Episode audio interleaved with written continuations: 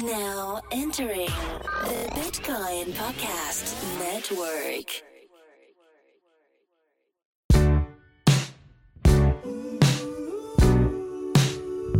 It's a Bitcoin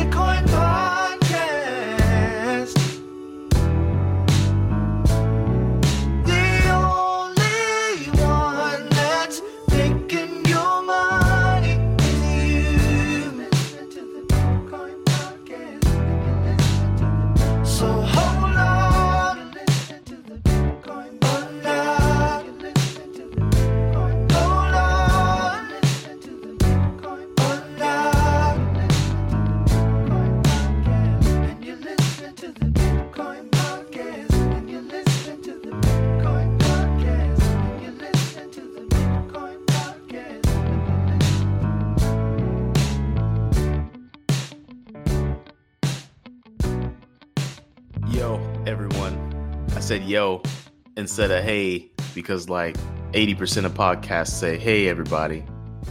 And I'm not to do that. Could be like Joe Rogan and say, "What's up, freak bitches?" What's up, freak bitches? I do like that. He says that. Um, you, you're slowly turning me into a huge Rogan fan, Corey. Like, it's a it's a it's a listen- white guy thing. you've been listening to Rogan since we were in school, and you're always like, you got to listen to this new episode of Rogan. And I'm like, sure, man. but now I'm like actually listening to bits and pieces of it, and I actually really like it. Um, but anyways, um, hey guys, welcome to another episode of the Bitcoin Podcast. This is episode 281. If you missed episode 280, the fuck is wrong with you? Go back and listen to that one before you listen to this one.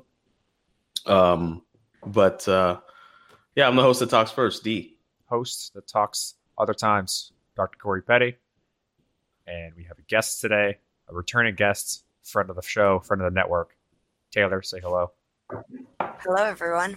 Taylor from My Welcome Crypto, back, Taylor. I am happy to be back. back in blonde, I'm blonde now. super blonde, It's official. I gotta change my Twitter profile picture so that, so people know. dude, it's been funny though. It's been funny in real life because people. Okay, There's that. There's that. Um, what do you call it? There's like the moment of recognition, right? And there's like a period of time in between when they uh, like see me and then when they recognize me, and it's really entertaining Really? for me at least. Oh yeah, like it's really funny. So, Hmm. uh, what's been up? What's been what's been going on since the last time you've been here? How's how's life? Um, I think a lot's been up. Um, I don't. I it's been a while. Um, it's been good. It's been crazy. Uh, my daughter is now 15 months old, and Hello. that's a whole new adventure. She like walks and runs and jumps uh, and does stuff. Um, and then, well, I mean, it's like every day is a new thing, you know. Um, she'll like she'll do things that that make you just kind of like sit there and look at her and go like, "Holy crap! Like you're you're really a tiny human." Um, wow uh because for so long they're really just a blob they're not really you know they they they like smile but they don't really smile at things Not a really human. it's not a real human yet you know It's the semblance, now, it's the yeah. semblance of a human, the making of a human. Yeah it's like an adorable blob and now it's it's a whole new thing. Um we were Has talking about her first word yet? oh yeah so her first word was actually not a word it was a phrase uh and it was what's that? And- Hmm. that that what's that? means like what is that? meaning like you know like she'll point at something and say like what's that? But also it means like i want that and why aren't you giving me that? And hey like pay attention to me that um just about everything and then her second word was was kind of like meow but it's um it's not saying like meow it's like actually making the sound that a cat makes Onomatopoeia. yeah, I can't make the sound because I don't speak cat, but she does. um, and the funniest thing is that so Jordan will um, put like a little like a cats meowing YouTube video on, and then there's like a chorus of cat sounds coming from the phone, and also like she'll make a chorus of cat sounds herself, and it's actually hard to know which, like, what's a cat and what is my daughter. The future, Well- future. What was that guy on uh, all the Police Academy movies that made all the noises? Are you talking about Beastmaster? I don't think that's what I'm talking about, but uh, I didn't. I didn't think you were either. don't think that's from Police Academy. But all right, I know what you're talking about. Uh, Hightower. yeah, Hightower was his name. I don't even know why I know. Why do I know that? I- Interesting. not Is it because he was the black dude on, on the Police Academy movies? So you just kind of. I of think it's. I think you're absolutely right. That's. I identified with him. Uh, so we we're gonna talk about some crypto today. Yeah. Um, I had I, I was on the uh, aeroplane, um, and I had a, I was thinking to myself that um, you know crypto. We've been talking about mass adoption now for like a decade, and I feel like we will be talking about mass adoption for several more.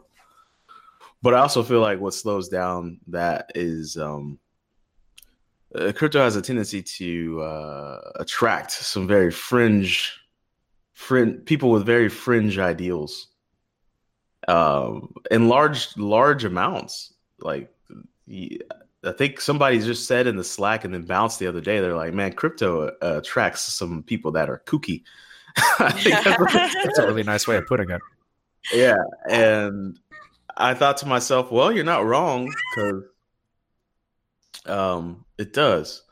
And and being and this is coming fresh off of that doc- doctoral interview that we had like being that it does attract such kooky individuals um it does it stand a chance of ever being massively adopted if it's so easily adopted by some of uh some people that just like they have the ideals that are so far out there that it's like people are just going to ignore it or think they're not serious or you know Yeah, I don't know. That's It's it's uh I mean it's generalized money. And it, but like it gets started off from uh like a a hard set of idealists in a lot of ways, right? Like it was and then because there's like the cypherpunk movement and digital money so like the main goal of it or like what what kind of I think started it off was the idea that we don't want to rely on third parties to for us to transact and like the first people to latch onto something that's brand new and willing to go through the painstaking process of using it are usually the ones that are heavily i like have have some type of heavy ideology because they're willing to be like I don't think I don't think encumbered is the right word, but like um they're willing to be frustrated through the user experience because they want the, the idea of the technology so bad. And that's what the like the beginnings of anything is. It's like the, the beginning users are the ones that like really believe or could use that technology to push whatever like ideological vehicle they have. And that's what happened is and that, that usually tends to bring in the fringe, the kooky people. And then as it becomes more and more mainstream, typically you build businesses that take like cut back on some of those ideologies. Like you see things like like Coinbase would never have flown in the beginning days of Bitcoin, Coinbase. right? No, especially not in its state right now. Yeah. You know, like it, yeah, it's um. I think there's like a couple different things going on. Like one, it's um, it's definitely like it's hard to wrap your head around. And if you think back to like when the when the white paper first came out, um,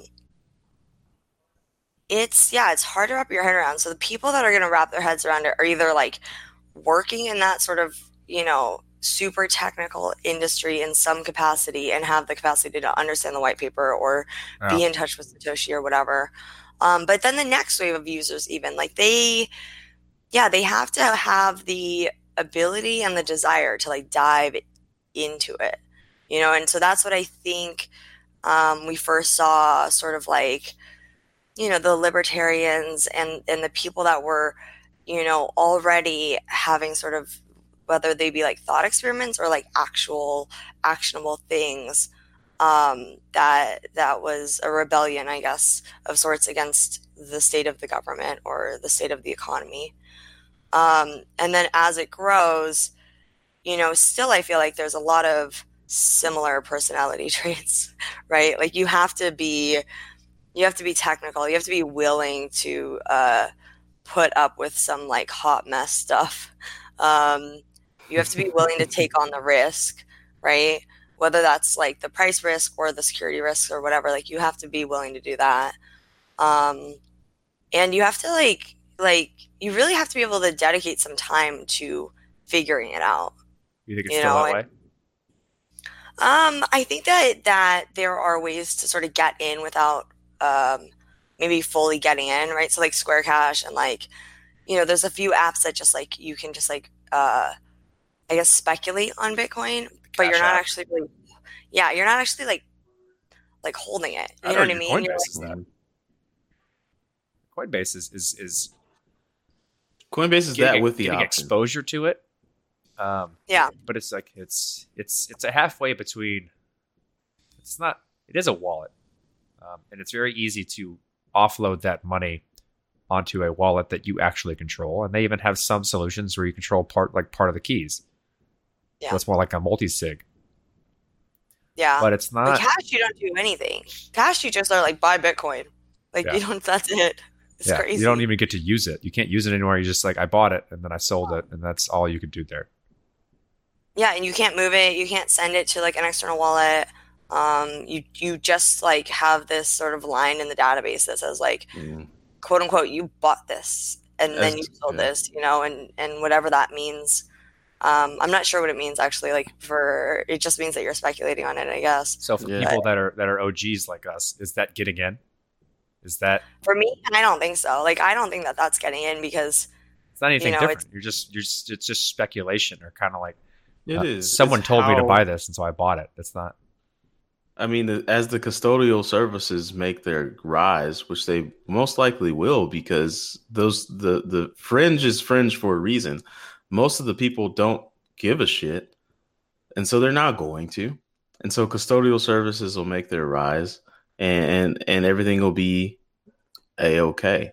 Like I, I honestly think everything's going to be fine, as long as the people that are running those custodial services know what they're doing that's that's the thing. That's the new.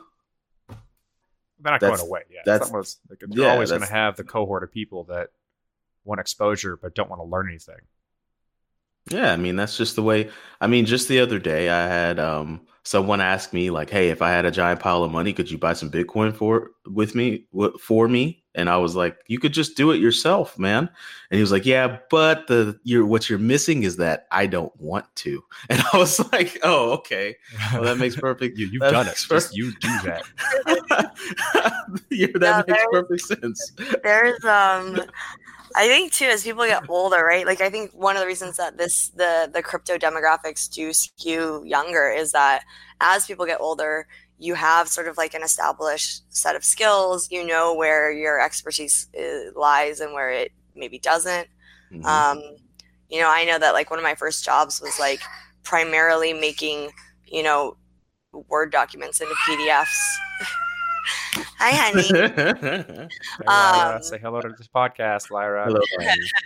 So you know what I mean. Um, I think that there, that's a um, a common thing as people get older, and you know, it's not necessarily bad. It's not necessarily negative. It's just uh, it's just like they they have their stuff and they know it. They have confidence in it, and they move on. Um, and they want someone else to do. That's her. What's that? By the way, see, it's not Ah, really what's Just that. grabbing that microphone. She wants She, it. yeah, There it she's is. So cute. Say hello. Say hello to the people. welcome to the welcome to the wild world of podcasting, everyone. This is how it goes down. and being oh, a parent. Oh yeah, being a parent is me. Okay, where's my phone? Look it, it's right there. Go get it. Go get it. and So like, And- this, and that's- this wasn't even new. I mean, this isn't this is never a new concept because like this happened when we started mining, right? Like I was really into the technology. I wanted to I wanted to mine. Um, I wanted to make a GPU miner. This is at the time when um, ASICs just started coming out for Bitcoin. So I was going to make a GPU miner for Litecoin, probably yeah Litecoin and whatever all the sh- all the all the altcoins at the time were. yeah, Litecoin, Cork. yeah, all kinds of Um, nonsense. Anyway, like I didn't have the money to do that, but Gray had extra money lying around. He was on the show a long time ago, uh, and Oh, he, yeah, he basically financed it. And he was like, "I don't 30. care what you're doing. Like I just want some exposure and to be involved in something. So just I'm going to give you money to make a miner. You're going to go do that, and, and that's it. and and in that right there like you if you rinse and repeat that process enough times you get the the emergent property there is some sort of third party or centralization like No, that it's- it's, it's- okay. all Yeah, it's- whenever that happens, you're making a concession. So like right now, like the base layer of Bitcoin, like getting into Bitcoin, quote unquote, what everyone says, is being like working in a trustless environment and taking responsibility for everything. Taking responsibility mm-hmm. for your own data, securing that, securing your private keys, your money, and so on and so forth. And that's a lot of responsibility, especially if you put a lot of money in something. So when you build on top of that, say like, okay, we we just we just established there are there's a cohort of people, probably a large amount, that don't give a shit about that stuff, but would like to be exposed to this. Mhm. What could we build to service these people? I don't know. Do all the things involved with Bitcoin and just give them like a a less con, like a, a more constrained API. They they trust us to Mhm. use this technology. And so you just build every time you build a layer on top, you lose something, but gain something else. So for a user experience or um, offloading the responsibility of securing my private keys and data, I'm gonna basically pay a fee to someone else that does all that for me. Mm. Do you know what I think? Here's another theory. Now that we're thinking about this, I think crypto could save the internet. And I'm not just saying that just because I'm like biased to crypto, but like, what if it gets that popular that all the bad guys spend all their time only trying to hack crypto stuff, and the rest of the internet just gets to have its fun and be, you know, be be merry and be joyful. Taylor, go Be ahead. You're merry laughing. and be This is all you. joyful.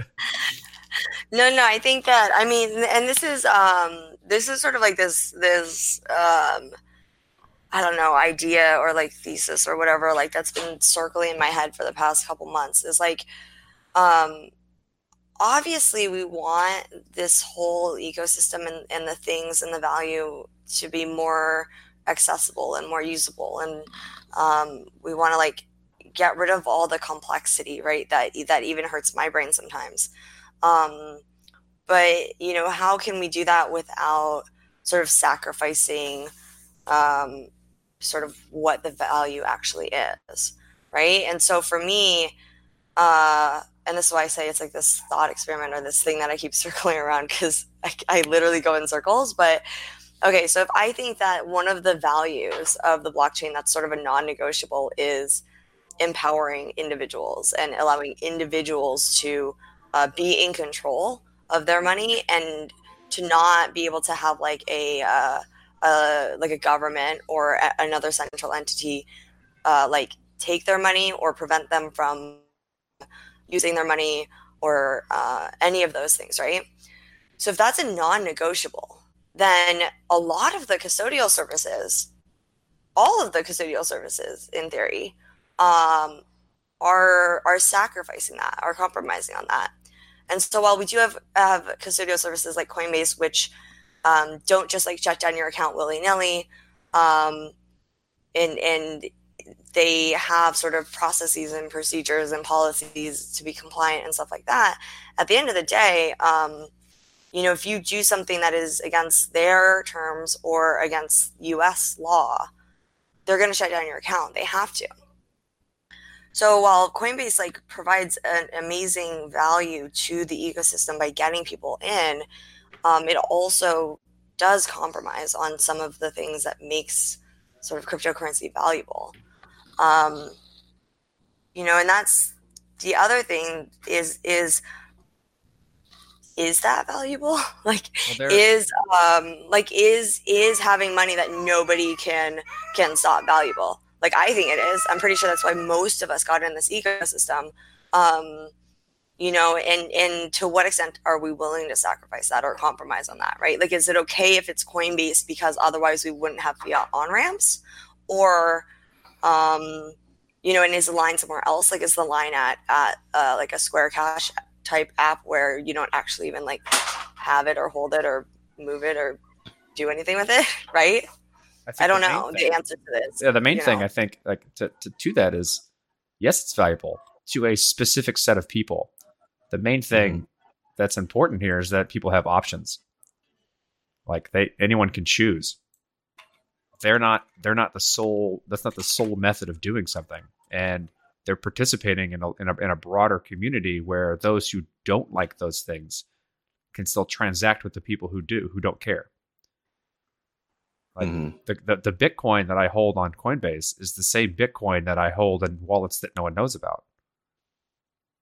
That's it's it's, it's interchangeable, it's fungible, and that's really really really important. So like, like it's they're all part of the same network, and because Yeah. of that, you have options, and so it it, it accommodates to people to, to to different people, and also allows you to slowly but surely, if you learn about these things because I know a lot of people who started with Coinbase who now would never use Coinbase, and they would never have Yeah. started had would had there not been an option to do something that was relatively easy for them to get in.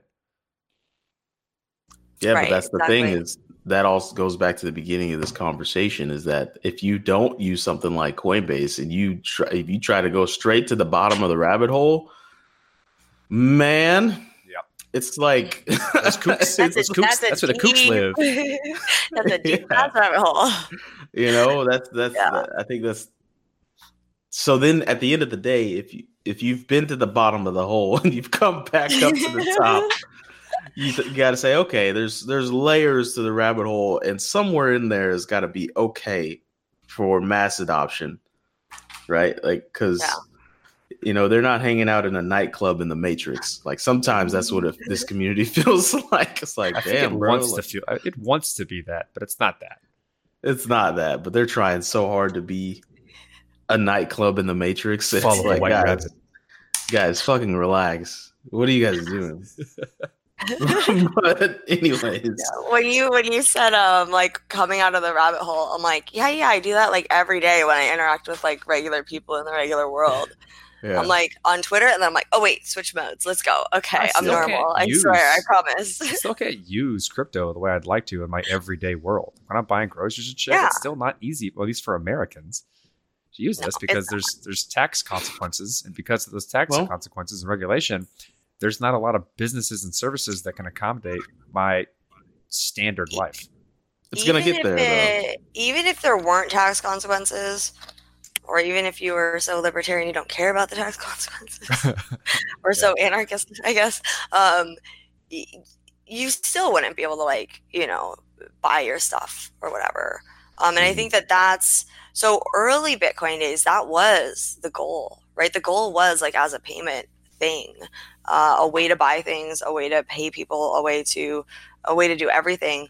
Um, and then it shifted over the years, obviously, to now it's more of like this sort of the store value, right? The digital Mhm. gold, hold it, the price will go up, you know, maintain your wealth, etc. Boring. Um, I'm not. Yeah, I'm not a fan. I mean, I, I'm I'm glad that Bitcoin has sort of like it. They're on a clear path because store of value and digital gold is is it's a bit hard to do that and be like a payment processor or a payment layer or you know buy all the things. Um, but it is a little bit sad because I do remember like back in the day, uh, like a really small business would like suddenly accept Bitcoin and they'd like post to Reddit and like everyone would go buy their stuff, even if it was like bizarre, like not a commodity type Socks. items, right? Like socks or like the chili sauce or whatever oh it was. yeah, the hot like sauce guy. That hot sauce guy made a lot of hot sauce on Bitcoin. right? Like but that was that was cool. Um and I think that like we've kind of I don't know if given up's the right word, but I think that it's not front of mind anymore. Um, and I think that's a little bit sad because um, if you really want mass adoption, right? A lot of people say like, oh, if you want mass adoption, it has to be easier to use, and you have to have this and you have to have that.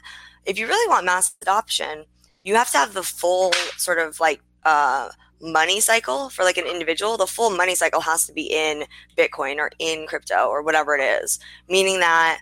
Um, uh, like I wake up in the morning and I like check my account and like my paycheck has come in and maybe my friends pay me back for something and then I go out and I buy my coffee with my Bitcoin um, and you know then I go and I go to dinner and I you know on and on and on it's all in Bitcoin so that you don't have um, you know right now a lot of times people are thinking about oh well, if I buy, um, like we did this with the DevCon tickets, right?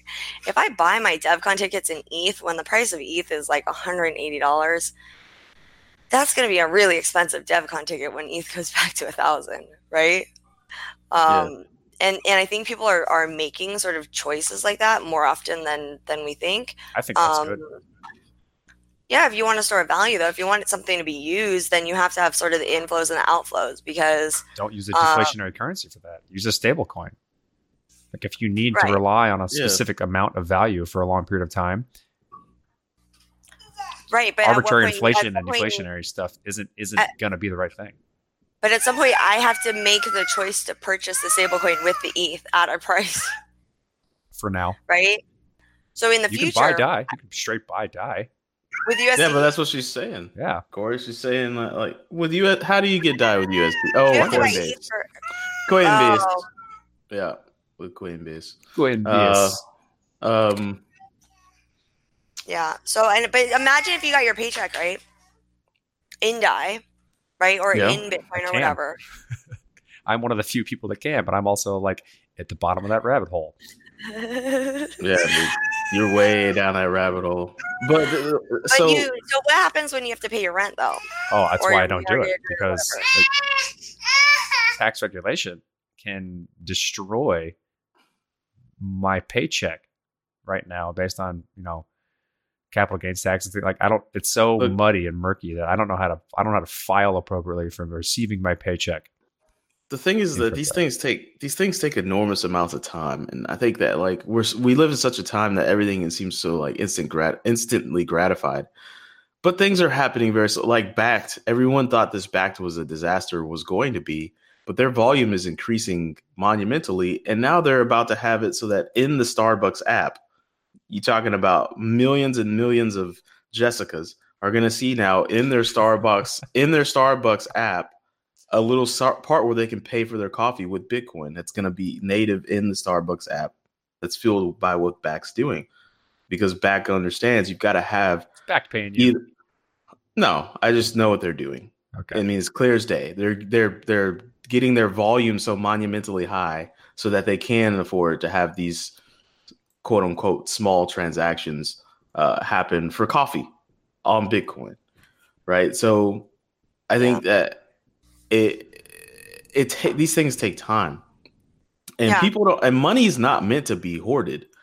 Like that's the thing that um, money's not meant to be hoarded. Money's meant to be used. Value's meant to no no no. Listen to me before you start making noises. Value can be hoarded. Value people like to hoard value, but they don't hoard money. Money is meant to dissipate on all forms you want to look at it. Look at look at drug dealers. They store their money in the ground and it fucking deteriorates and rats end up eating it up. Like That definitely money money is meant to go away. It's just this medium of exchange that's representative of value.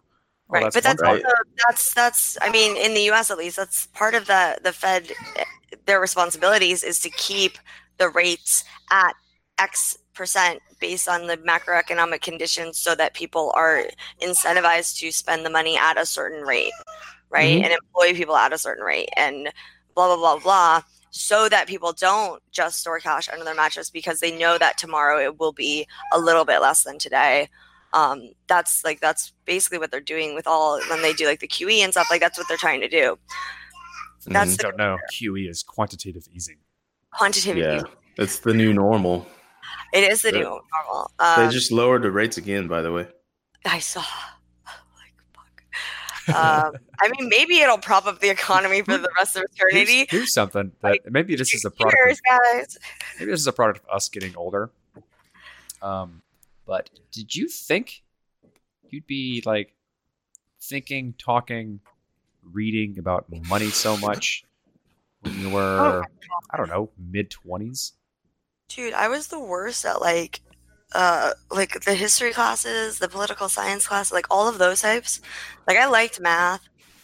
Um I liked I liked art, right? But the every the the the I don't know, whatever they call it, the humanities, I was like never a fan of. And now I spend literally all of my day reading about uh history, political science, like how humans work in general, society change. Like, I don't know how I ended up here. Like, someone get me out of the bubble, please. It's so weird, isn't it? Yeah. I know. I But I um, I think the reason is is that in school you were like just like learning this shit and it didn't uh there's no really like tie back into the the real world where today when I read these things or I like investigate or I listen to the podcast um I'm actually understanding how it ties into like the things that we're building or the people that we're affecting or you know whatever it may be and it is really real um, but I'm also, you know, I'm not, not reading about like, I don't know, the weird, like all of the wars and memorizing the dates. Like that's irrelevant to me still. I should have seen it coming, Corey. I mean, I've always like at 11 I started washing cars for money. At like 13 I started mowing lawns. I had a legitimate lawn mowing business every summer where I made like a few thousand every summer just mowing lawns and having clients. Like I should have seen it coming. But to answer your question, like I've always generally liked money. And now now I just like it in a, in a different sense, I guess. I never. So- I don't think I ever like money wasn't the thing, in my opinion. Like I was very entrepreneurial as a kid in ways that were that pissed people off typically. Like I would uh like I remember walking around school um selling lollipops and like I don't know sixth or seventh grade or something like that. And the teachers got mad at me because I was selling lollipops. And I was like, well, those kids are selling lollipops. Like, yeah, it's for a cause. I was like, yeah, I got a cause. Me making money. The cause is me. Yeah, I'm trying to make money. I mean, like, you can't do that. And I was like, they're, I'm gonna do this. And like, I remember we had like this, like, I, I lived near a creek, or crick for those parts of the United States people that say that weird word. Um, like, and and part of that we found this like huge, huge deposit of like quartz crystal, like massive. Mm-hmm. And so I'd break these pieces off and I'd go sell them in school. I had a box of rocks that I'd sell to kids at school. My teacher's like, "What are you doing?" I was like, "I'm selling rocks, man. Trying to." I'm selling. Listen to me. If you don't get it, I don't have time to explain it. What's that diamond on your ring on your finger? You're selling rocks too. Dude, I mean, I, it's always here's a, a small story, and then we'll go into the interview. Is that I used to play this game called Age of Empires.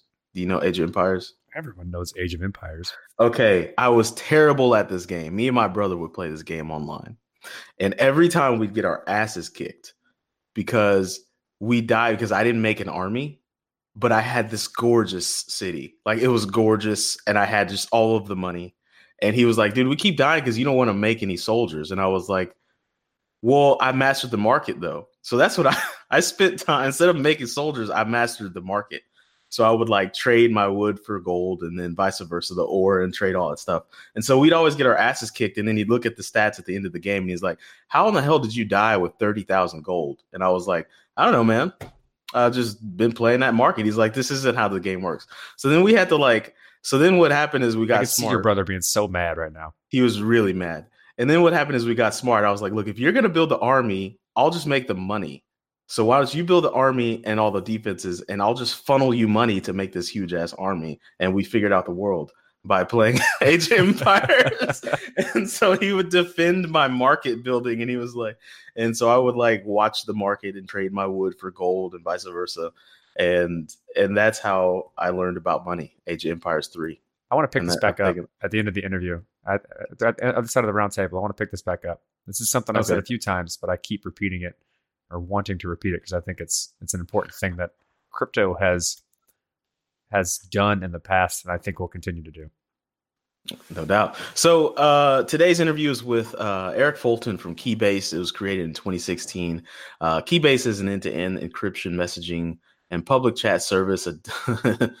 Corey is your enemy. We interviewed we interviewed Corey's enemy. Uh, it's my Um, enemy. I like what they do. They're great. They're a great platform. That's right, your Not friend sold enemy. on not sold on stellar choices, but Um, yeah, Did you- it's did you talk about that in the interview. the yeah, did you stellar. talk about stellar in the interview? Why they chose to use stellar? We did. We did. We did discuss that. Um, and there's something else we talked about, but I can't remember. That's why you're gonna listen to it right now, audience. So uh here it is. And hello, everyone. Welcome back to another one of the Bitcoin Podcast's interviews. And uh, this week, our very special guest is the identity evangelist himself, Eric Fulton of Keybase. Welcome to the show, Eric. Thank you for having me. Uh, you're very welcome. So, so we like to start our interviews pretty basic, like all interviews start, and that is, what were you doing before crypto, and what it? Why did you switch as soon as you heard about the awesomeness that is Bitcoin and Ethereum and the whole nine? You said, you know what, I'm going to stop doing all that, and I'm going to contribute to cryptocurrency, blockchain tech, whatever you want to call it give us a little bit of your background, man. Who who who is Eric Fulton? Oh, absolutely. I appreciate that. Uh, I would say I made the classic mistake of, of many people when Bitcoin first came out and played around, mined a block, and went, man, I just spent three dollars on power, and I don't, I don't see an immediate value for this. I'll check back in a little bit. Uh, mistakes were made. Mistakes were made given the current state of cryptocurrency. So after that, initial failure, uh, I kept an eye on it and, and watched and watched. And, you know, loving all things technology, I, I personally started out as uh, doing information security and hacking and just saw an immediate need and, and use for cryptocurrency. And so I think it was right around when Bitcoin was hitting 30 or $40 uh, a coin. I went, you know what, this has legs. This is something I'm interested in. Uh, I love both cryptocurrency and cryptography for personal privacy uses and, and jumped in. That was probably well, eight, six, six to eight years ago at this point. Time flies when you're having fun. Ooh, that's a long. That's a mighty long time. I think. I think. Yeah, I love it. Ooh, man. I mean, I wish, I wish I invested OG. But- I think, Don't I think all? many people do. Think, yeah.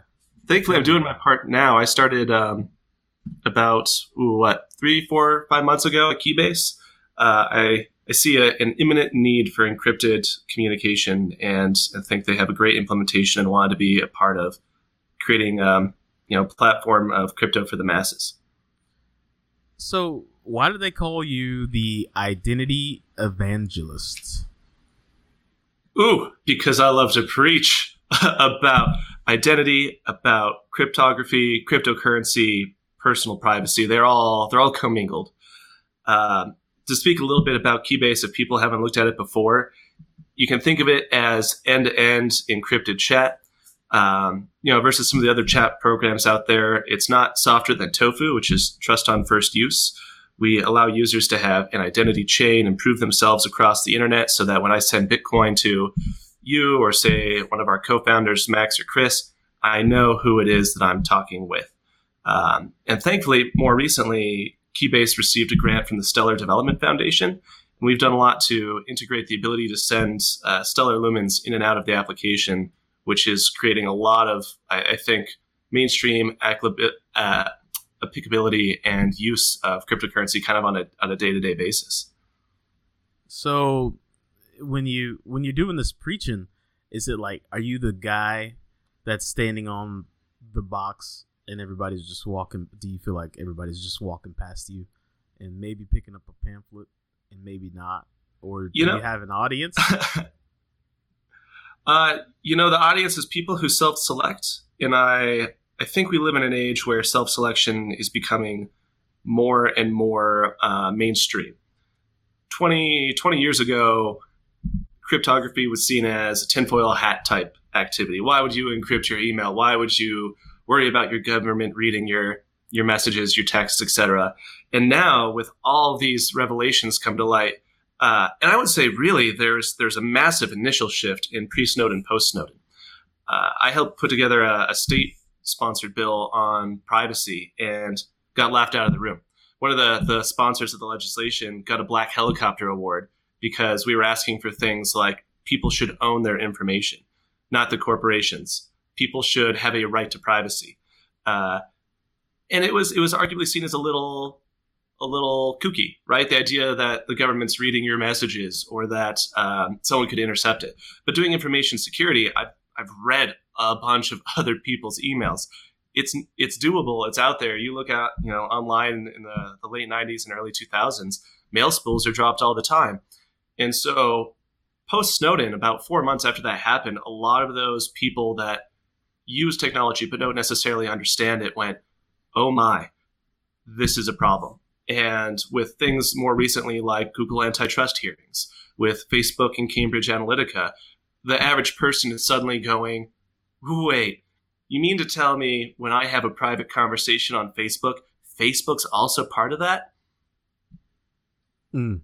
When you put it like that, like It's it really hits home because I like in my personal life I try to make this important. You know, I'm I'm a bit of a I'm a bit of an evangelical myself, and I try to say like, hey guys, this stuff's important. That Facebook shouldn't be listening on your conversation, but they are.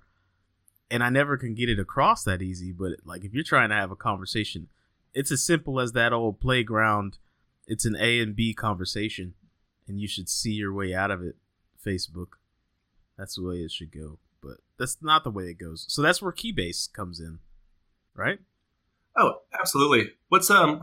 There's a what's what's that new app uh, that Facebook came out with? Was it called Yarn? Am I is, am I correct on that? I have no idea what Zuckerberg does anymore. I stopped trying to keep up. right. Uh, I have um an account just for posterity, but it's not not something I'm into. But they created a, a new application, and I it was just it seemed like such a Trojan horse. And, I- and I'm definitely a skeptic because once you see the abuses of corporations or you know state sponsored hackers or or anyone that could read your communications, suddenly you go, okay, when I see this advertising, Facebook's new ultra private sharing, only you and your closest friends can share secrets and photos.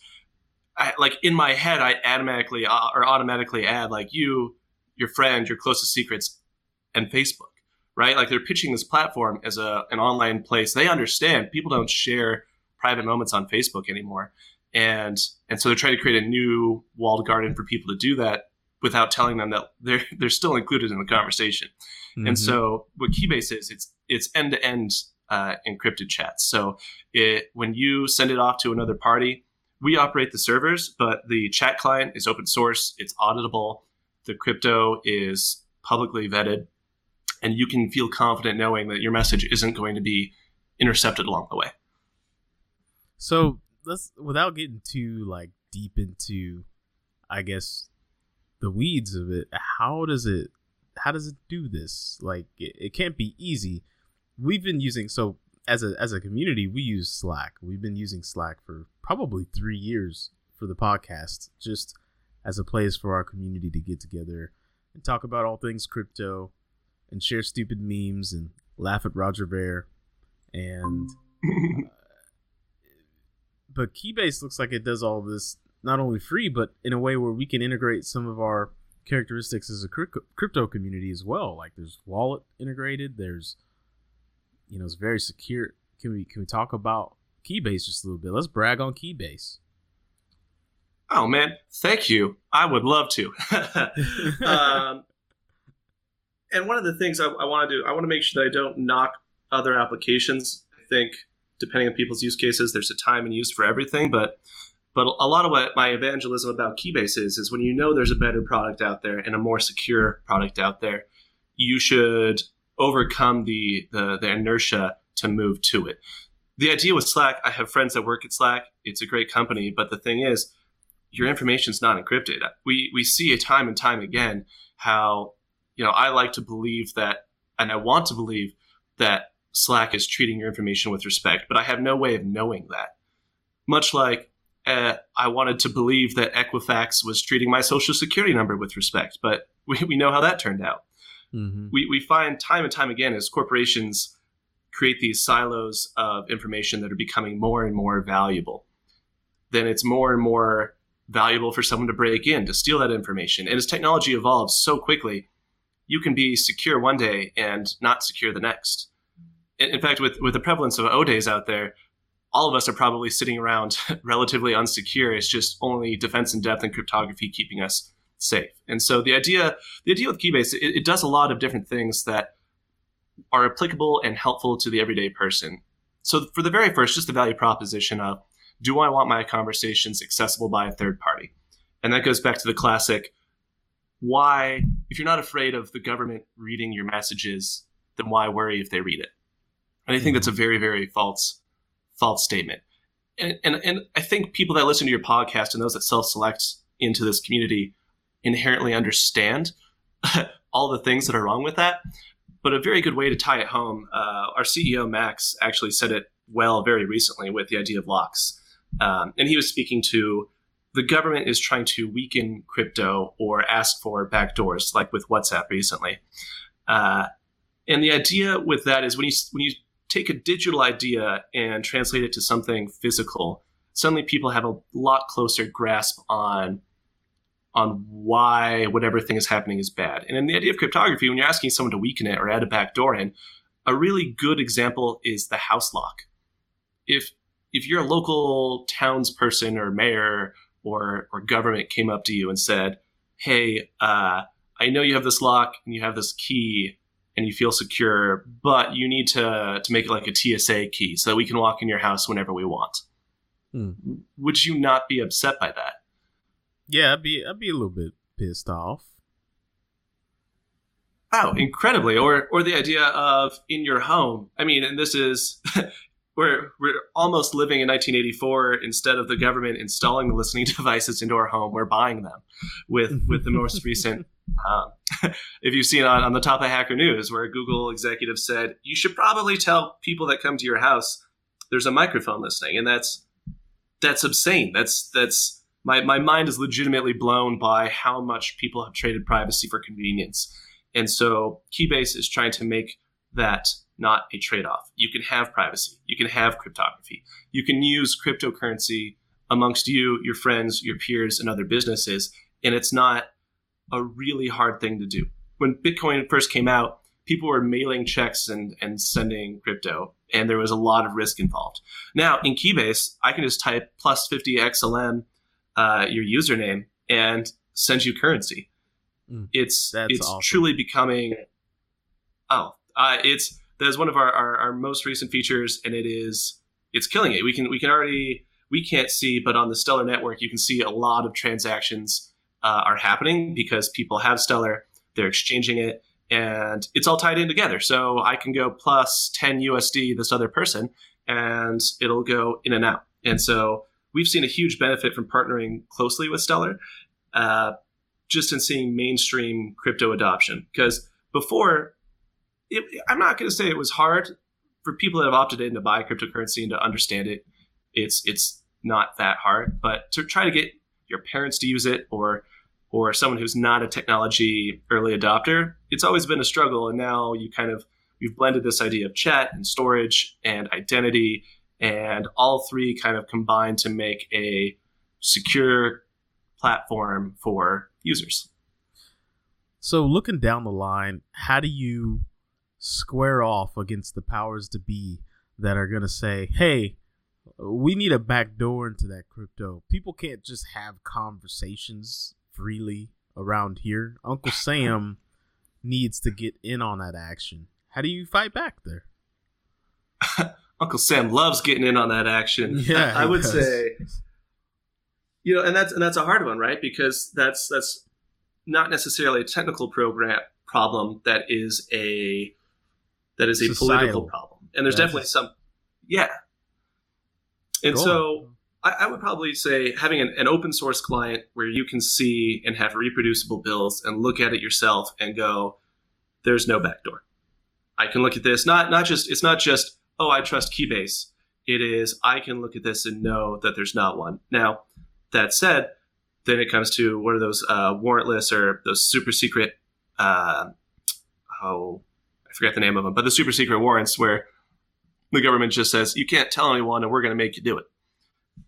And Oh, that's kind yeah. of why we've developed in the way that we wanted to, right? Is we wanted to make sure that if they did tell us and force us to do something like that, it would be obvious to the users, which is the best, most open way you can do it. And as you, as a citizen, I, I take issue with the whole extra legal thing that we've somehow allowed in our current time and day. We've sacrificed uh, our privacy for safety, and we have neither privacy nor safety. And I'm definitely stealing that quote, but it's incredibly applicable to life right now. It really is, and the thing that blows my mind is that we're just so we're so embattled with new all the time. And what I mean is that is like so there's something new and flashy like every 10 days it feels like. And it's like you're just so super saturated with stuff, whether it be information or actual physical things or events that there's really no time to slow down and think about the suck that we're creating. And that kind of like like you mentioned like the the the uh the convenience right? I think about the stuff like the shit that i ask siri is stuff that would take me five seconds to do. Is like hey siri start a timer. And it's like well i talked into my watch to do that. I literally could just push the button on my watch to do that. Like it doesn't i don't need an assistant for that. And then i got my parents an alexa like four years ago, three, four years ago, and all they do is ask it to play Motown music. And I'm like, well, like, what's the point of having this invasive microphone in their house when all they're asking it to do is play Motown music or the weather when they have a thermostat like on the wall? So it's like, wow, we just invited this invasion of privacy into our lives for the sake of it being bright and shiny. But it really, I bet you if you boil down to it, people aren't using these things for a lot because they're also kind of dumb. I ask Siri stuff and Siri's like, I got no clue, bro. I had to Google that. Let me tell you what I found.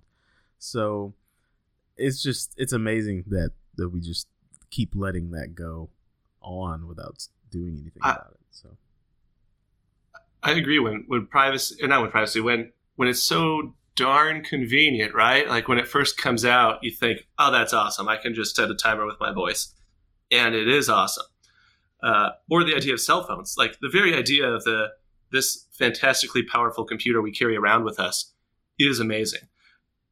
But it was, I, I- would say, kind of the these technologies as they came out, they came out in one company's power, right? We have these oligarchs of technology between Google and Amazon and, and Apple. And what I what I love, the existing time that we live in right now, is there's now effectively power to the people in technology and cryptography. We no longer have just Twitter, we've got Mastodon. We no longer have and, and a quality alternative, I should know, because before, right, if you if you wanted to not have a Google or Apple cell phone, you were really subjugating yourself to a, a mediocre phone. Probably, I've heard good things about the Window Phone, but but maybe further down the stack, right? Uh, even though they discontinued that. But but now we've got projects like the the Librem phone, the the Pine Pine phone. I'm very excited about to where I can have a a phone that is more open source, that respects my privacy, that I can install Keybase on and feel comfortable in knowing that I could audit the software, that I could look at what's going on and see if if my information is being abused. The same for the same for uh, the the voice assistants, open source voice assistants. I don't know if they're there yet. It's been a while since I've checked in on it, but they're catching up with the quality of of what's out there commercially.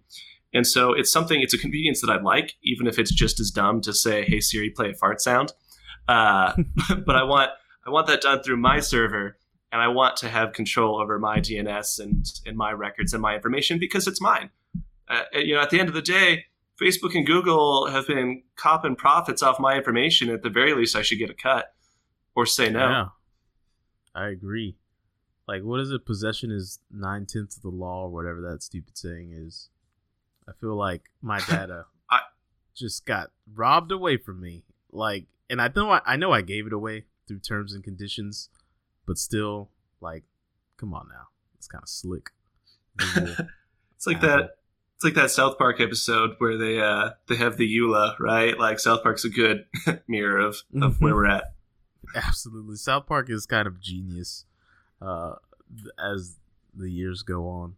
Well, I guess I'd ask just two more quick questions. I hate to cut it short because, man, this is right up our alley. I know I'd like to have you back if you could speak with Corey because this is like his life's passion right now is providing a platform for communities to grow and build without, you know, unwanting people listening in on that growth and that communication. So it'd be good to have you back. But I guess two questions: What cryptos work in Keybase, like currently, and after that, in ten words or less, can you describe Bitcoin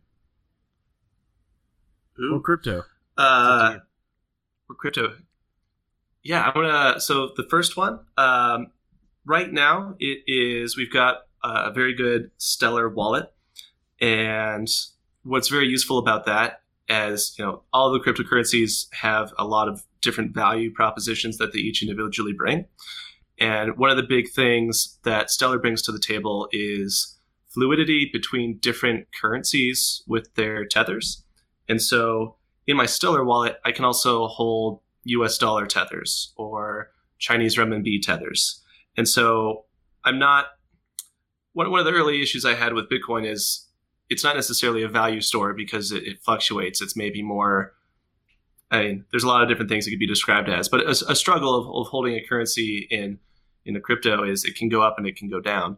And one of the nice things about Stellar is it's a relatively stable price on its own, and you can get in and out of the actual cryptocurrency and into a, a tethered currency rather quickly, and and that's super valuable. So I can I can hold in my Stellar wallet uh, Ethereum tethers, Bitcoin tethers, uh, U.S. dollar tethers. So I there's a lot of value in that. And what is what is Bitcoin and cryptocurrency to me? I, I'm going to choose the the abstract answer, and and say it is freedom. Uh, it is individual opportunity to take back how they spend their money, how their money is used, and prevent almost nation state level abuse of both currency fluctuation and stock markets and trade agreements, etc. It's it's I mean in one word it would be freedom. I like it. You had it at freedom, and then you blew it out of the water with like 27 words. Um, but you did have it at freedom, so we'll, we'll take that. Thank you. I, you know, one of the, the downsides of the evangelism I, I have to work on on less is more sometimes because um, I could well, talk for hours. I hate to let I hate to cut it so short. Um, but thank you, uh, Eric, for for swinging by the Bitcoin podcast. We appreciate it.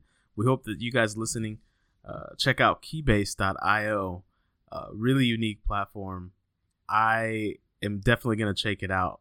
Check it out. I'm weary to like migrate though, Eric, because our community has been on Slack for like so long.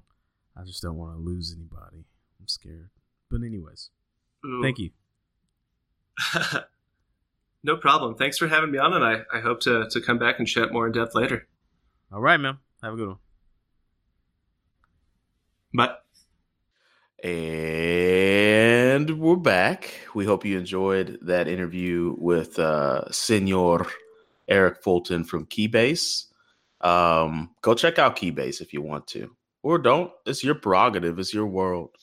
Uh, but it's like it's it's uh, if if I were to say it's anything, it's kind of like Slack, but you could send crypto in it. Uh, what you could do in Slack at one point, but it was kind of convoluted. Um, Man, I do not recommend that. Yeah, sending crypto in Slack is not something I'd recommend. But why, D? I don't know. I just wouldn't do it if I were you. My gut's telling me no. That's that's why. Slack is So- not made for that. Don't do that. Yeah. Uh so Corey, you said when we were when we were chilling during that interview, uh sorry, we weren't that interview was live. Um so well, you said that you wanted to talk about something like investing Yeah. uh, So um, we are talking about like changes that the stuff has done with um, decisions you have to make about the money you have. Um, Mhm. Like if I buy this, like you know, Taylor was talking about, if I buy this um, ticket now and Ethereum's at you know 150 170 dollars, it's going to be a really expensive ticket when it's back up at a thousand. And people make these judgment calls all the time when they think about using their Bitcoin. It's like, oh, I sold a bunch of my Bitcoin to pay for this one thing when, and now it's back. Now it's it's at twenty thousand dollars, and it, it could have been worth so much more money, and you know all that stuff. So like, while those are real decisions you have to make, that have to do with where you are in your life at that time.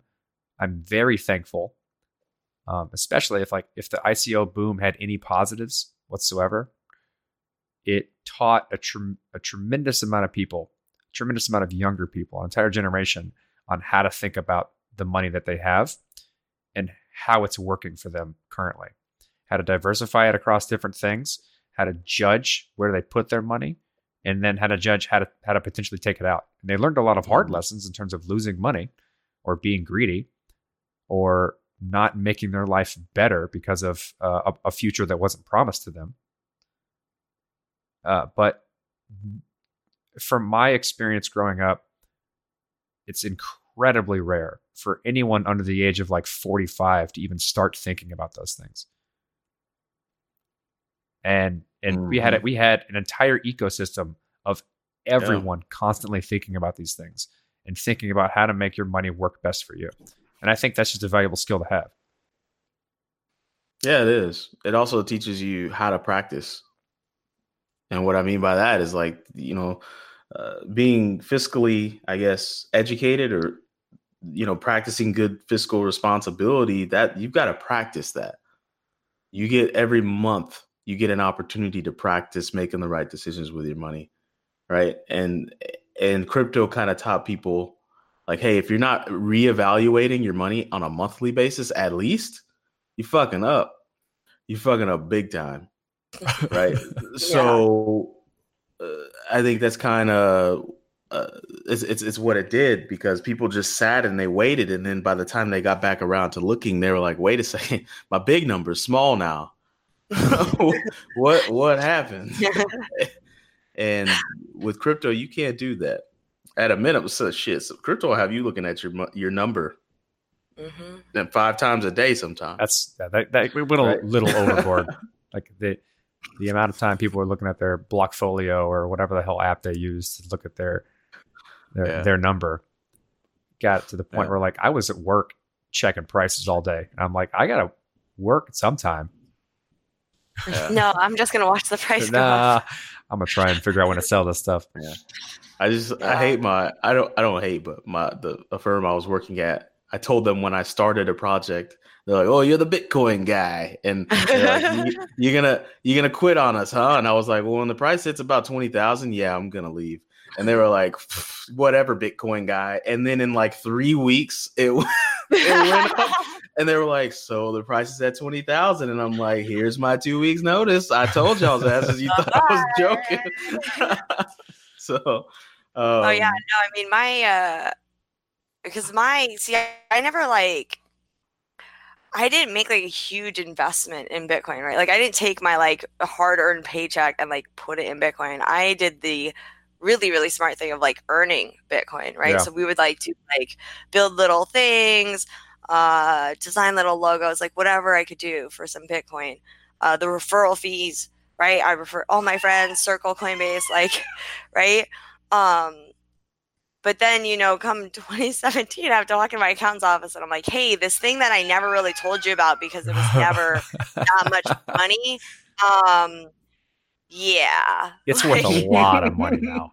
so I don't know what to do. And, you know, and he was like, where did it come from though? And I was like, oh, well, like three years ago, like I made a logo, like here's the invoice for that logo. I made a logo like, for you know- hundred bucks, and now it's worth Yeah, five like 450 bucks. and he's like, right, right, but Taylor, you don't have to like $450. Like that's, it's less than 600, blah, blah, blah. And I'm like, yeah, yeah, I know. That's why I didn't tell you about it. Like, fuck, if I told you every like little thing that I made, like you'd be, you know, I'd be your only client. yeah. but it was insane to him you know that that's that that it had grown so much. And then he was like you need like we need to talk we you you need to get oh my god like your your your net worth 100% of your net worth cannot be in crypto. And well, so, so uh so i was like oh okay cool. Hi honey i was like well we'll pull some out and we'll diversify and we'll do all these things you know but like a lot of people know this but maybe you guys don't like uh, we were basically living like month to month before crypto took off you know like Mm, we worked yeah. our asses off Yeah. but you know then you pay the bills you pay the rent and then there's like i don't know 20 30 40 bucks left um so yeah, when I say like our entire net worth was in crypto, like our entire net worth was in crypto because like we didn't have a net worth before crypto. That's that's kind of where I was at, and that's a very Right? similar story to what I was at. Like I was most Yeah. of my net worth was in student loan debt. Like yeah, yeah, that's that's your net worth Mhm. exactly. That was my worth. My Yeah. worth was debt. That's what it was. Literally. Um, but and so he was like okay uh let's try to get you down like right so that like you know like uh if you take out this much then you can do this and we can put it in like super low risk stuff and it'll earn this percentage which can pay for this and you know on and on and on and i was like okay and so we picked a number i can't remember what the number is but basically picked a number like i don't know like 10 20% to like get out in the very short term um and then I had to call him back the next day and I was like, hey, when we were talking about percentages, that was like the percentage of the holdings on that day, right? And he was like, that's not really a like a question. Like, what do you mean by that? like, it's been two weeks, Taylor. Like, what do you yeah, it's like- it's very different now. Yeah. I'm like, um, well, so two weeks ago it was like 300 and now it's like 600. So basically it's doubled. So I'm just wondering, should I pull out double of what we talked about or the same amount? and this fool is just like, what is like, who are you? How do I get in this? You made a logo. You freaking like, what? did oh he man, did he turn into um oh my god, what's that guy's name from Super Bad? The fat guy. What's his name? Jonah The- Hill. Uh Jonah Hill. Did he turn into Jonah Hill from Wolf at Wall Street? Like uh, quit my you know right what now. scene I'm talking about? yeah. I met this guy. I'm quitting my my, job. job. Yeah, I, I quit. I'm doing what this guy does. Uh, I was I was anyway. So we're gonna continue on these stories a little bit. I know you want to talk about something else, Steve, but I have I have another one. Uh, like I remember talking like say that we were the same period. Like the crypto is going nuts, and little pieces of investment and and things that I had earned over the years had been adding up in a bunch of different places. And I was like, man, I have to track this stuff. Like I have to keep. I don't know where everything is. I don't. I don't know how much it's worth, and so on and so forth. So I need to make basically like a, a ridiculous Excel spreadsheet that tracks all this stuff using various APIs to check prices as they change in real time. And um, as I try to introduce this stuff into my, my financial advisor, I was like, so uh, there's this other, I guess, a couple accounts that I never told you about because it wasn't worth telling you about. And now I have to tell you about them because it's most of the money that we own. And she's like, okay. And I send her the spreadsheet. She's like, who fucking made this? I was like, I did. She's like, this is ridiculous. This is like, she's like, like real time price updates, like percent, like per- like like percentages across all the different things and different accounts and what coins and all this other stuff and like how old it was, so I could look at like capital gains taxes. She's like, I don't know what to do with any of this, but that big number should probably become smaller into other things. That's good. That's yeah, good. the, the first time they looked at my uh the the Google spreadsheet that we used to track like all the back in the day, all of my Ether wallet money, right? Yeah. And it was like, yeah, it was like the money that came in, the money that went out, because we paid people only in crypto. Crypto only came in, but then you know you have the server bills and stuff, which is USD, and uh, yeah. So uh, it was it was a really thorough spreadsheet. Like it was everything was on there, everything is tracked on there. But if you look at it and you don't know what it is, you're like, this is not accounting. Like what crack are you smoking? Like yeah. That's what it was. Back then. making- That's, that's all. That's all anyone had because there were no tools to do it otherwise. right? I'm like, We're dude, there's making 18 shit up as we freaking decimals. Like there's 18 decimals, and I need all 18 of those. So like,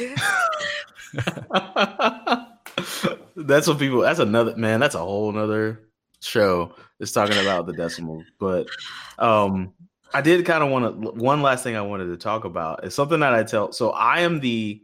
I catch all the wild pitches from my personal my personal circle, like my I call them my Facebook to Instagram circle, like people I actually know in real life, and they have crypto now because they've witnessed me talk about it for more than half of a decade and they're they're not bought in, but they're like, yeah, you're right, it's a good idea. I might as well own some.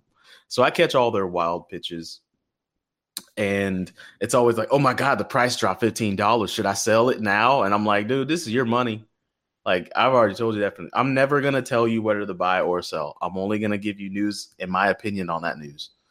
Um, and that's how it's gonna work from here until infinity. Because once I tell you to buy something and you go buy it and you lose money, like you're gonna try to come at me, and I'm not trying to. I'm not gonna have those problems, right? So, anyways, I catch all their wild pitches, and um, this China news hits and the price goes up. And then one of them that's like keeping track, and he's like, "Did you see what China did? Uh, Ch- China's like saying that crypto's cool again." And I'm like, "Yeah, I guess so. I mean, that's just a president yapping his mouth, but I mean, I or prime minister." And then last night, not last night, Thursday night, I saw a tweet come through that somebody has leaked an official document for China that is an official blockchain crypt- cryptocurrency trading license. So my response to that is like, oh, crypto's unstoppable. Like how they that's a full 180. They literally said the opposite thing in 2017. China's like, yeah, no more crypto. The shit's crazy. It's banned, but we're gonna give these ratings, but it's banned. And you know what I mean? So is crypto unstoppable?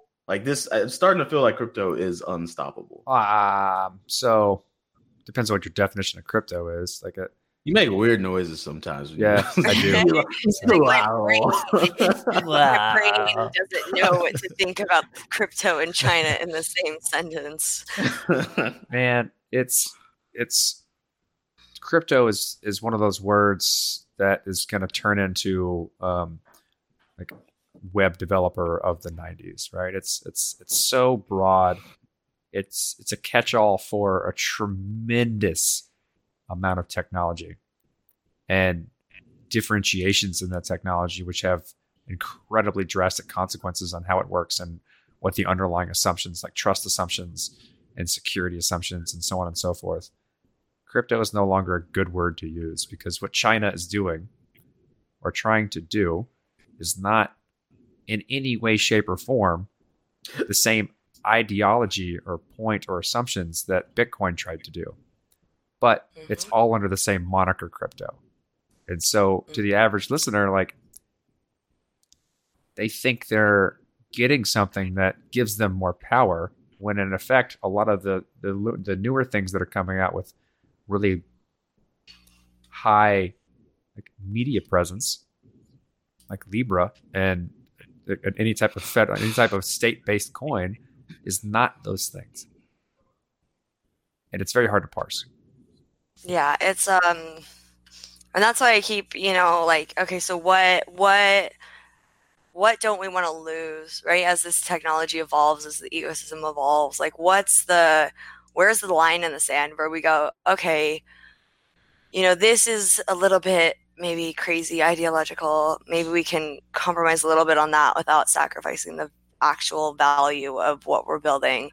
But I do think I think that that for me there is like a line, you know, around like if you have a cryptocurrency that the government can stop or is controlled by the government, like I don't I don't think that's valuable. I think that probably fiat is is like let's just keep doing fiat for that shit.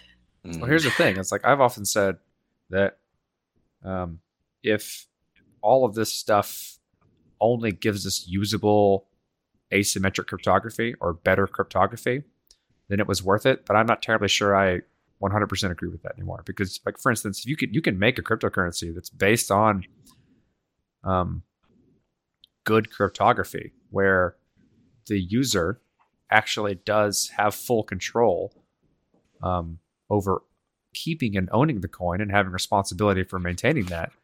But the underlying like consensus mechanism, what it's considered a valid transaction, is completely under control. And so, what is that, right? It's like I guess that's not a sovereign money, but the end user has full control over what money they're allowed to use. And like you can make these weird things because right now, like there's not a lot of things like you can't censor a Bitcoin transaction unless you go through intermediaries like Coinbase. Right. And then you're not censoring Bitcoin, right? You're censoring like your mm. Coinbase account, which Yeah, you know, that's in the not same Bitcoin. way- that's that's a that's a Yeah. company censoring you within the within the confines of that company. Exactly. And that's what, you know, I think that that's a really important distinction, right? Because um, even though I would prefer more uh, focus to be on like non custodial products and products that really fully uh, put people in control, um, the reality is, is that like, yeah, if Coinbase uh, prevents you from sending to a certain address, that's Coinbase. Um, but if we look at what you know, probably more and more blockchains that, you know, are coming out, like whatever China's doing, uh, Libra, right? Like it's very possible or it's, it's probable that the, at the blockchain layer, right? Like at the protocol level, there will be, um, there will be a way that, that, you know, someone can stop you from sending, period. You know, and it's no longer you like, see an example of that. Oh yeah, they already did that. No, they've already done that a few times, so that's it's already happening. It's not like it's not going to not probable. It is happening. That's the definition Yeah. of how EOS works. Mhm. Well, In that definition if of they it, they're they're capable of doing that type of thing. So that at the protocol level, they can fuck with transactions. Yeah, I think Yeah. at the end of the day, cryptocurrency. I don't want to use crypto quirk because you just said that's a bad word. That's a naughty word. It's just But cryptocurrency, cryptocurrency is so far ahead of where humanity is that that's why we're struggling like this. It's not. Like, think though. about it. It's not though. no, dude. no, no, no. just- It is though. It is though. Think about this. I want to make a product and I want to sell it to someone in Korea Mhm. right now. Right? That's easy to do, right? I could say, here's my web thing, here's my here's my cell phone case. I'm gonna sell to someone in Korea. Now, how many fucking barriers does that money run into getting from them to me? Tariffs, fucking Like money, money. taxes, fucking uh, banking networks, all the above. trade Like deals. cryptos, trade deals, fucking. There's all sorts of layers in between. Person in Korea named Mei Ling who wants to send me five dollars for my cell phone case in America. We're, it's just so far ahead. It should just be, hey, Mei Ling, give me your. I like this one. Your crypto routing address. Or here's my crypto routing address. You send me a crypto. Boom, there it is. That's it. Straight from Mei Ling to me. But humanity is like, wait a second, no, you didn't follow the layers. What about the tariffs on the plastic? What about the? You see what I'm saying? Crypto's just a little bit further ahead than where Uh, humanity is. in a world where it's only peer to peer, you're going to have a lot of problems. Like these, it's not like these things came up. They're these things are not made, are all made to like screw people over or for others to like give me what's mine. It's like regulation, taxes, tariffs. They're there for a reason, and a lot of other like larger community based reasons on like one jurisdiction get talking that. to another. Now, based on the way those are made, it introduces the potential for a lot of fuckery, and that exists now. But it doesn't mean that like the entire establishment is bad. Like I'm not trying to say the entire establishment is bad. I'm just saying that the need for those tariffs as the world gets smaller, the need for those things as the world gets smaller, that need gets smaller Yeah, as well. I'll give you that. I mean, right now you could fly from New York to the UK in six hours. Like the that? world is getting tiny. The world is getting smaller. We're talking to each other on three different parts of the United States. Yeah, this was like the world is getting smaller, and so these rules that we had, where things made a lot of sense, where it took three months to get something voted from your country to the other, and a lot could go down in three months. Like these these old things need to kind of be reassessed. Is what I'm getting at. That's all I'm saying. The cryptocurrency is so far ahead of that that that's why we're dealing with these struggles now. We're trying to drag people into the future. Okay, That's just that's just my opinion. I'm in. I'm I'm in with that. Well, China, you suck. No, I'm kidding. I was like, I'm kidding. Nobody listens to our shit in China anyway, so we can talk Yeah. about shit as we want. Based on the demographics, there's not a lot of Chinese listeners. Corey, we forgot to do the things we're supposed to do, like the things that What? are like plug ourselves and like I mean, if people are listening to us, like they're we're plugging. Yeah, yeah. So We'll plug, plug uh, away. We do a lot of stuff. Come join We're the gonna wrap Slack. this Number up. one, join the Slack. It's the easiest way to get a hold of all of us and what we do, and the massive community behind us that helps us do what we do. Yeah, man. We know there's lots of you guys that listen to the show and haven't joined the Slack. What are you doing? Like, I get it if you're listening to us while you drive. Uh, Go the extra mile. Pull over to Starbucks right now in the parking lot and join the Slack, and then hit the highway again. Uh, for those of you listening to us while you work out, which is about 800 of you a week, I know we got the stats. At least I know like your devices, and the only way you're listening to us on that device is if you're working out. So Or know that. They could be pause the a treadmill. Well, that's a workout, isn't it? That's a- that's a- they could that's a be, spiritual They could be workout, using bro. that device routed through their telephone, routed, through their, their audio on their car. All right, you fringe weirdo. If you're if you're, if you're a fringe weirdo, listening to a device like routed through your car. That is okay, not, so people do not do that, right? yeah, What? you listen like tether their devices to listen to podcasts. I hope they don't, because if they do, Yeah, I listen. I listen. I only use my phone to listen to podcasts wherever but do I'm at. you but do you run that through like another device? What do you mean another device? It's all my. It's always my phone. Oh, But I, it's solely my phone. My phone. I route the audio on my phone. Your phone's the podcast Many, machine. many, many, many different devices. Oh, You're like talk- speakers. Yeah, speakers. Okay. right? Okay, you're not, like, routing out, to your output computer. devices. Sorry, That's what you meant. I thought you meant you were like telling your phone to tell your computer. I don't know. No, Anyways, I'm not doing that. Um, what else we got di- going? Uh, listen to the other shows. Hashing It Out is a great show. Dose of Ether as well dropped. Last week's Dose of Ether was a recap of about DevCon. Or Um, just the headers is changing a little bit. a little bit, Um, a lot of it. a lot of bit. Uh, so just to give you the rundown, Jesse and I kept reading all of these headlines, and we kept it. It started to become a dread. Of course, those are Jesse's words, not mine. Drudge. I would just call it depressing. Like the the headlines are so lame in crypto. Um, you're reading the same news written by the same people. A couple of them are bots, and it's just very um, it's a drudge.